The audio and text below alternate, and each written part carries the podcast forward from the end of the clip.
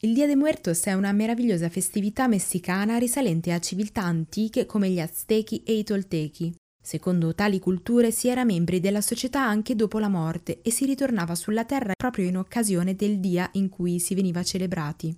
Per questo motivo il giorno dei morti vuole essere una celebrazione gioiosa in cui ci si burla della morte per allontanare la paura dell'aldilà e ricordare chi ci ha preceduto e ha contribuito in diversi modi a costruire parte del patrimonio esperienziale della nostra vita. Ne parliamo su The Vision grazie al supporto di Espolon Tequila, un brand che si è fatto interprete e messaggero di questo immaginario in virtù delle sue origini messicane e del forte legame con il territorio. Come nei festeggiamenti del Dia de Muertos, anche per Espolon Tequila il legame con i propri avi e la propria storia è fondamentale. Buongiorno, oggi è venerdì 30 ottobre e vi parleremo dell'attentato a Nizza, dell'allarme sui contagi negli Stati Uniti occidentali e della sospensione di Jeremy Corbyn dal Partito Laburista. Questa è la nostra visione del mondo in 4 minuti. Ieri due attentati hanno colpito la Francia, uno a Nizza e l'altro a Montfavet, vicino ad Avignone. A Jeddah, in Arabia Saudita, una guardia francese di fronte al consolato è stata aggredita da un assalitore.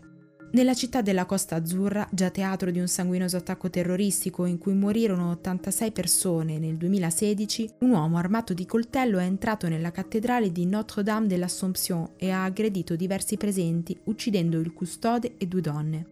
Sui dettagli dell'attentato c'è ancora confusione, ma secondo quanto riportano le fonti della polizia, l'attentatore ha tentato di decapitare una delle vittime.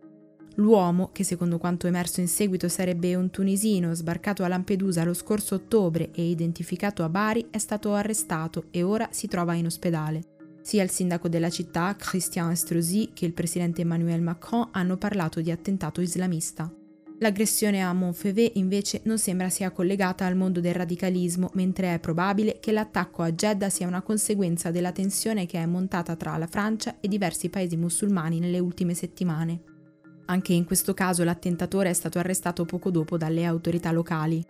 Il presidente del Consiglio francese per il culto musulmano, Mohamed Moussaoui, ha condannato fermamente l'attacco terroristico di Nizza e ha chiesto ai musulmani francesi di annullare tutti i festeggiamenti del Maulid, ovvero l'anniversario della nascita del profeta Maometto.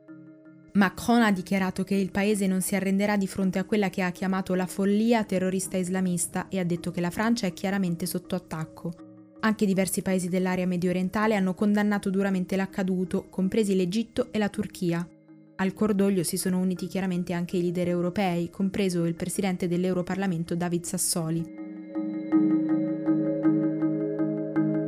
La task force della Casa Bianca che si occupa di monitorare la situazione epidemiologica ha lanciato l'allarme di una persistente e diffusa ondata di Covid-19 nella parte occidentale degli Stati Uniti.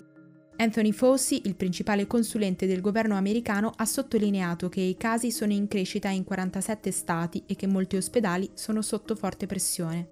In Francia intanto il settore librario è in crisi e ha chiesto al governo che le librerie vengano inserite nell'elenco delle attività essenziali e quindi di restare aperte anche durante il lockdown, annunciato alla nazione mercoledì sera dal presidente. In Italia invece anche la Puglia, dopo la Campania, ha annunciato che a partire da oggi sospenderà tutte le attività scolastiche in presenza. La decisione è stata presa in seguito a una richiesta dell'Associazione di categoria dei pediatri che ha denunciato come l'azienda sanitaria regionale da giorni non sia più in grado di gestire le quarantene e i test per docenti e alunni. Il Partito Laburista ha sospeso l'ex leader Jeremy Corbyn dopo che questi ha rifiutato i risultati emersi dalle indagini della Commissione per l'uguaglianza e i diritti umani, che ha indagato sulla diffusione del sentimento antisemita nel gruppo parlamentare. Corbyn ha accusato la burocrazia interna di aver ostacolato i suoi tentativi di riforma, ma ha anche affermato che la portata del problema è stata sopravvalutata per ragioni politiche dai suoi oppositori.